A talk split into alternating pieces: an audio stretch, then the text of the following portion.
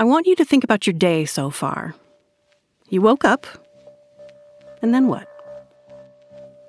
Maybe you took a shower and paused for a moment to savor the sensation of warm water on your shoulders.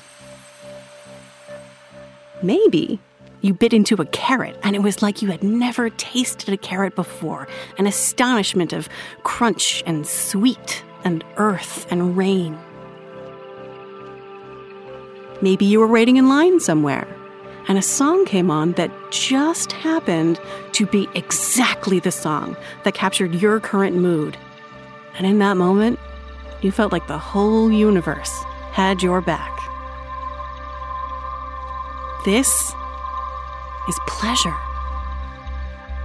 Oh my God. I mean, so many things are pleasurable. Honestly, just laying down with my boyfriend in bed, listening to music. I love ASMR. At the beach, at the park, reading a book, just being in nature. Making ceramics or cooking or painting my nails and doing face masks, like pampering myself.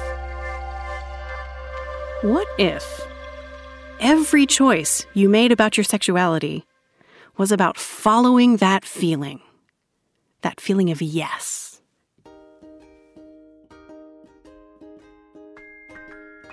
I'm Emily Nagoski. I've been a sex educator for over 25 years. I'm the author of two best selling books, Come As You Are and Burnout. And my purpose in life is to help people live with confidence and joy in their bodies. And this is the Come As You Are podcast, where I answer your questions about sex with science.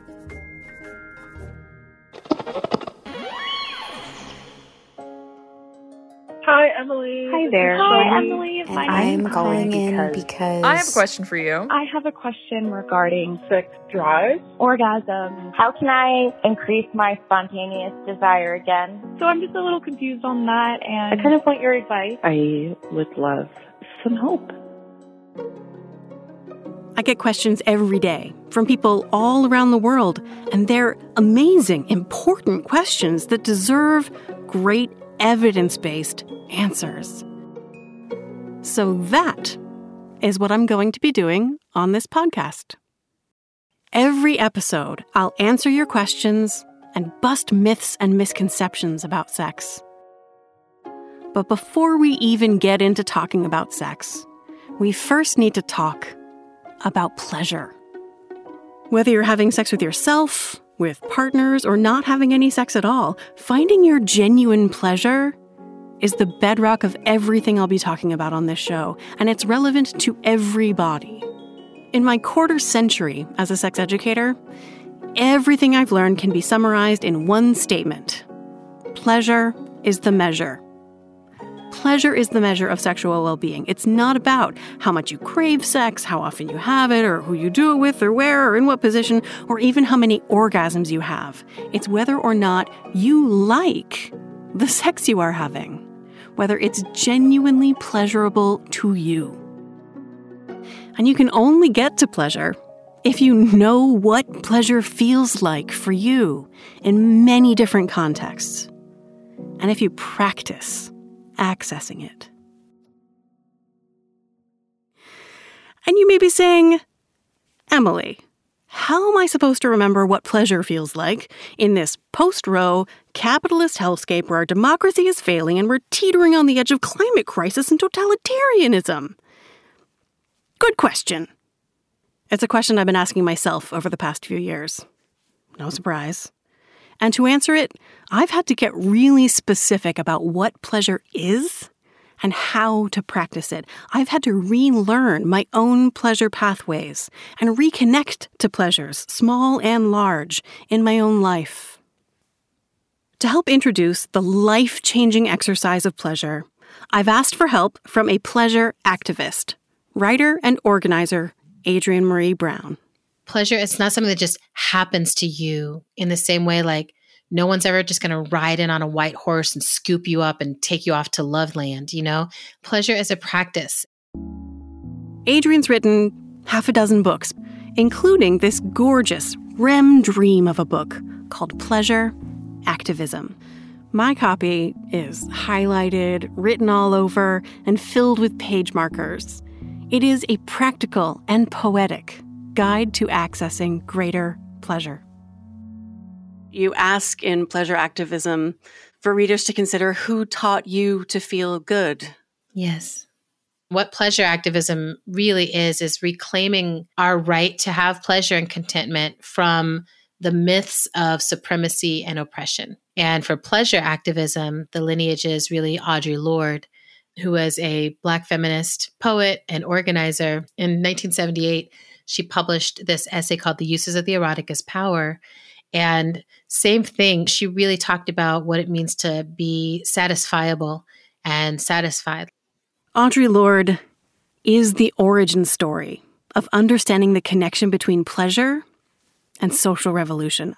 I could spend hours talking about her work, but I'm just going to say if you haven't read it, or honestly, even if you have, The Uses of the Erotic is on YouTube, read by Audre Lorde herself.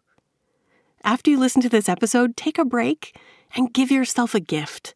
Sit outside or lay in bed with your eyes closed and listen to Audre's powerful message. She has the best definition of erotic that I've ever heard. The erotic is a measure between the beginnings of our sense of self and the chaos and power of our deepest feelings. It is an internal sense of satisfaction to which, once we have experienced it, we know we can aspire once we actually experience true erotic awakening, true yes, true living our lives to a full yes, it becomes impossible to settle for suffering. In touch with the erotic, I become less willing to accept powerlessness or those other supplied states of being which are not native to me, such as resignation, despair, self effacement, depression, self denial, it feels like she gave us this key. It's like, oh, if you have experienced oppression or if you're experiencing oppression, part of what's been taken from you is the idea that you could be satisfied in this lifetime and that you could have contentment and small pleasures. There's so much about being a body in this world that mm-hmm. trauma happens and life happens and oppression happens, and then you reclaim yourself. And what does that mean? That essay, of course, is extremely important to anybody who does this kind of work, including me. I yeah. quote it extensively. Uh, and one of the most powerful things for me is the idea that erotic is not sexual. Erotic yes. isn't even necessarily pleasure itself, exactly. it is aliveness. It's aliveness. As someone who is in the process of menopause, and aging yes. and yes. disability and chronic pain, recognizing that the discomforts of my body, when I can turn toward those with kindness and compassion, patience, and a welcoming that acknowledges their passage through me, yeah. it increases my sense of like I'm alive. That sensation is there because I am alive, which yeah. is really good practice for me to recognize pleasure when it comes that's right. To recognize its passage through me. It's my aliveness. More after the break.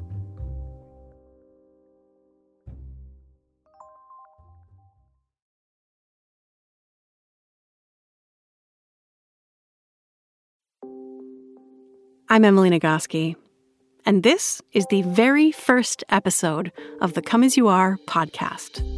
It's a prelude an introduction to the most important concept of all pleasure. I know a lot about the science of sexual well being, but science has its limits.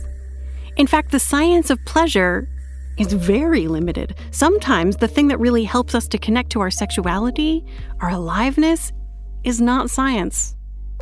It's poetry. And that's Adrienne's specialty. I believe in the power of science. I think it's going to be a necessary part of how we make the world a better place. And also, the distance science has gotten me as a sex educator is pleasure is the measure of sexual well being. It's not how often you do it or who yes. with or even how many orgasms you have. It's whether or not you enjoy That's right. the sex you are having. But you get all the way to pleasure is freedom. Yes. Pleasure is the measure of freedom. That's right. Which is such a more expansive vision. Yeah. Well, I mean, it's related, right? It, it's all related. So, freedom is what my orientation is as a Black liberation oriented mm-hmm. person, right? That I'm like, I was born into a context in which my freedom was curtailed. My freedom was like, I knew that I should be freer than I was allowed to be. And both in race, but also in sexuality and gender and all these other ways. You know, like I was like, hold up. I can feel inside myself a different reality than what the world is telling me. Even though my job is teaching people how to find pleasure themselves, I sometimes struggle to practice pleasure myself.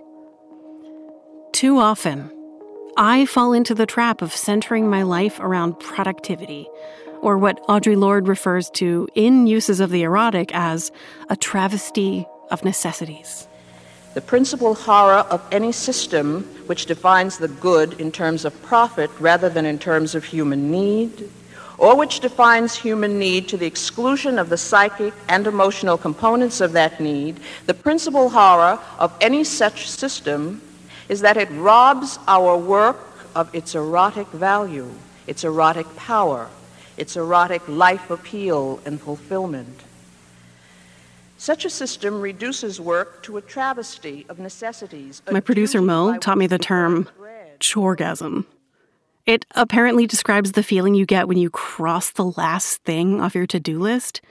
A chorgasm can admittedly feel great, and we live in a world that defines the good as making a profit instead of meeting human needs, so it rewards us for being productive and punishes us for our aliveness. So I, like everyone, have fallen into the trap of focusing on my productivity and forgetting to notice my aliveness.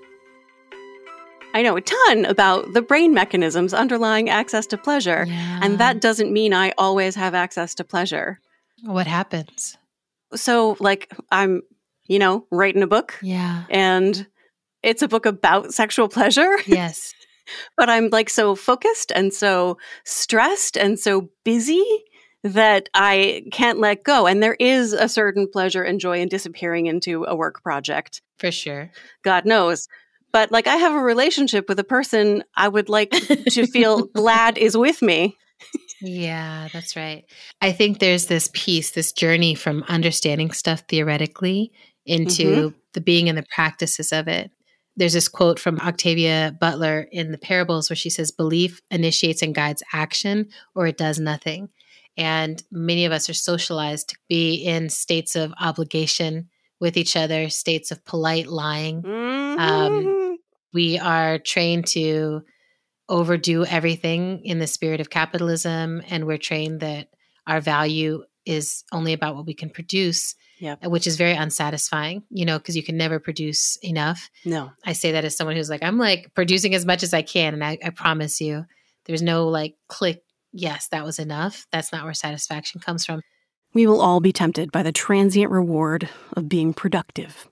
And that's exactly why Adrienne is reminding me that we all need an intentional practice of pleasure. Pleasure will take our hand. It will show us how good it is to be alive right now. It will remind us that we are already enough.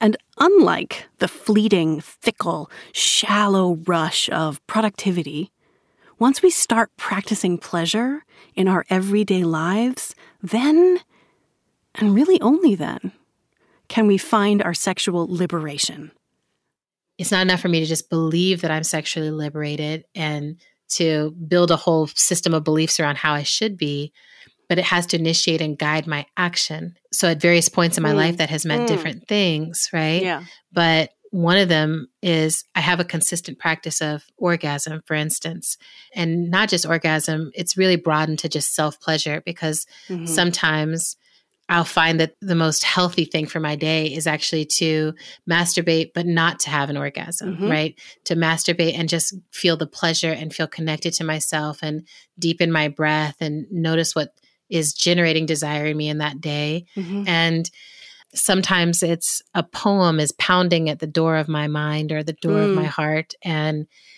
I could try to hold it off or I could release it and really feel the satisfaction of like, fuck, I got it onto the page. Like, that's so good. Yeah. I'm always asking myself how to make justice and liberation the most pleasurable things we can do, the most pleasurable mm-hmm. experiences we can have as humans. So, how do we bring our attention back to like this gorgeous planet we've been given that is fecund and like we can just go lay in the grass and receive sunlight on us and mm-hmm. like that is an orgasmic experience. One reason I wanted to talk to Adrienne is because I wanted her advice. During the pandemic, I was working from home all day, every day. So I spend the entire day writing in my office, and then I emerge at 6 p.m. feeling productive, but drained and disconnected from my body. I find myself struggling to get out of the headspace of productivity and planning and into the headspace of pleasure, aliveness, and connection. Adrienne had a suggestion for helping me get into that different headspace. You also might want to give yourself like a transition window, you know? Because I think sometimes that's the thing for me is like when I finish a piece of writing or if I do a big event, right? If I'm doing like mm-hmm. a big event, and especially now in the pandemic, it's like you might do like a massive event, but you're still sitting in your house in your pajamas, yeah. and but I'm still like, okay, but my whole system is flooded with the energy of what I was just doing. Yeah. And so I need to take five minutes to, you know, for me, my energy is like sometimes I'll go and just put my feet on the dirt outside if mm-hmm. it's warm and just like run that energy down into the earth before I try to interact with anyone sometimes I need a full, like, I need to take a bath and then I'll be a good human for other humans. Yeah. Mm-hmm. Well, thanks for solving that problem for me. got it. I got you. Anything else we need to attend to? I mean, that is like the fundamental circling question of my life is how do I both do a job I love and be a person around people I love? Yeah every day, at the end of the day, I do a gratitude practice. And mm-hmm. what I'm offering gratitude for is what pleasure was I able to experience in this day? Gratitude is a major theme in Adrienne's work. One of my favorite passages in pleasure activism is a poem titled Radical Gratitude Spell. Radical Gratitude Spell a spell to cast upon meeting a stranger, comrade, or friend working for social and or environmental justice and liberation. You are a miracle walking. I greet you with wonder. In a world which seeks to own your joy and your imagination, you have chosen to be free every day as a practice. I can never know the struggles you went through to get here, but I know you have swum upstream, and at times it has been lonely. I want you to know I honor the choices you made in solitude, and I honor the work you have done to belong. I honor your commitment to that which is larger than yourself, and your journey to love the particular container of life that is you. You are enough. Your work is enough. You are needed. Your work is sacred. You are here, and I am grateful.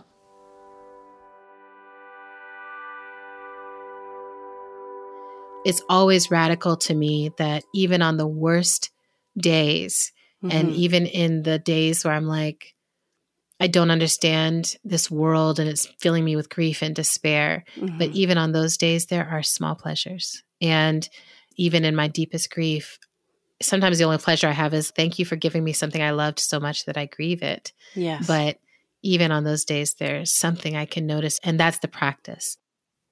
It's so simple, right? You think of one experience of pleasure you had today and you say it out loud. You express gratitude for that experience of pleasure. But I've been doing this for months now, and has kind of changed everything.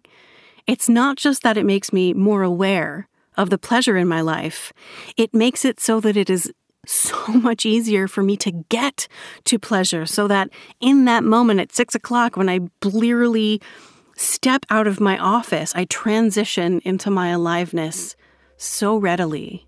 And the world seems so much more vivid to me. I walk past the window where the aglaonema is growing and I see the new leaf that is starting to unfurl.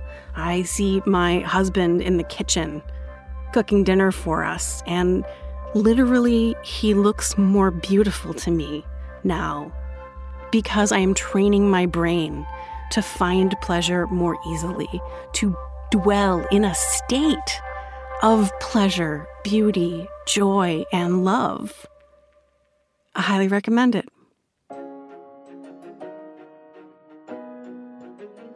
In the rest of the series, I'll be answering your questions.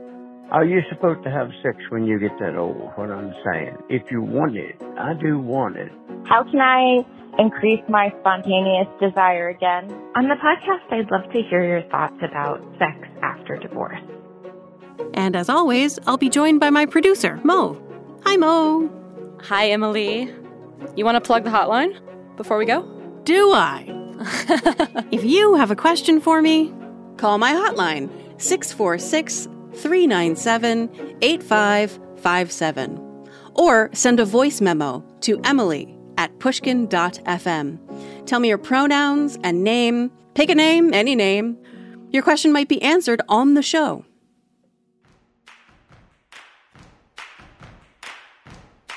Come As You Are is a production of Pushkin Industries and Madison Wells. It's hosted by Emily Nagoski. You can find Emily on Instagram at eNagoski and on Twitter at Emily Nagoski.